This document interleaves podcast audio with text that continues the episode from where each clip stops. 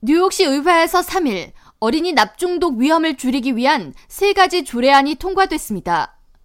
첫 번째 관련 조례안 인트로 0006에 따르면 건물주나 집주인은 세입자 자녀 중 6세 미만의 어린이가 있는 경우 아파트 창틀이나 납 페인트 표면에 남아있는 납 분진이나 페인트 잔해 요소를 제거해야 하고 해당 부분에서 납 성분이 유출되고 있는지를 정기적으로 검사하도록 의무화합니다.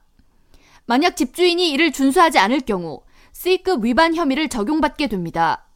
다음으로 관련 조항 인트로 0005를 통해 납페인트 위반을 한 집주인을 대상으로 뉴욕시 주택개발본부가 자체 검사를 시행하며 이후 정기적으로 집주인이 납페인트 벗겨짐에 대한 검사를 시행하는지에 대한 inspection을 진행하도록 합니다.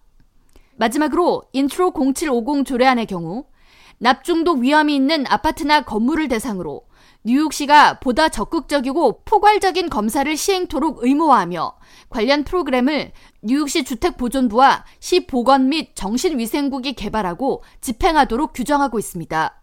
뉴욕시 환경정책 옹호가이자 관련 비영리 기관 We Act for Environmental Justice 대표 로니 포티스는 어린이 납중독은 사전에 검사하고 조치를 취할 경우 완벽하게 차단할 수 있지만 만약 적절한 대응을 하지 못하면 어린이 및 임산부에게 치명적인 결과를 불러일으키게 된다고 강조하면서 에리가담스 시장은 세 가지 조례안에 조속히 서명하길 바란다고 촉구했습니다.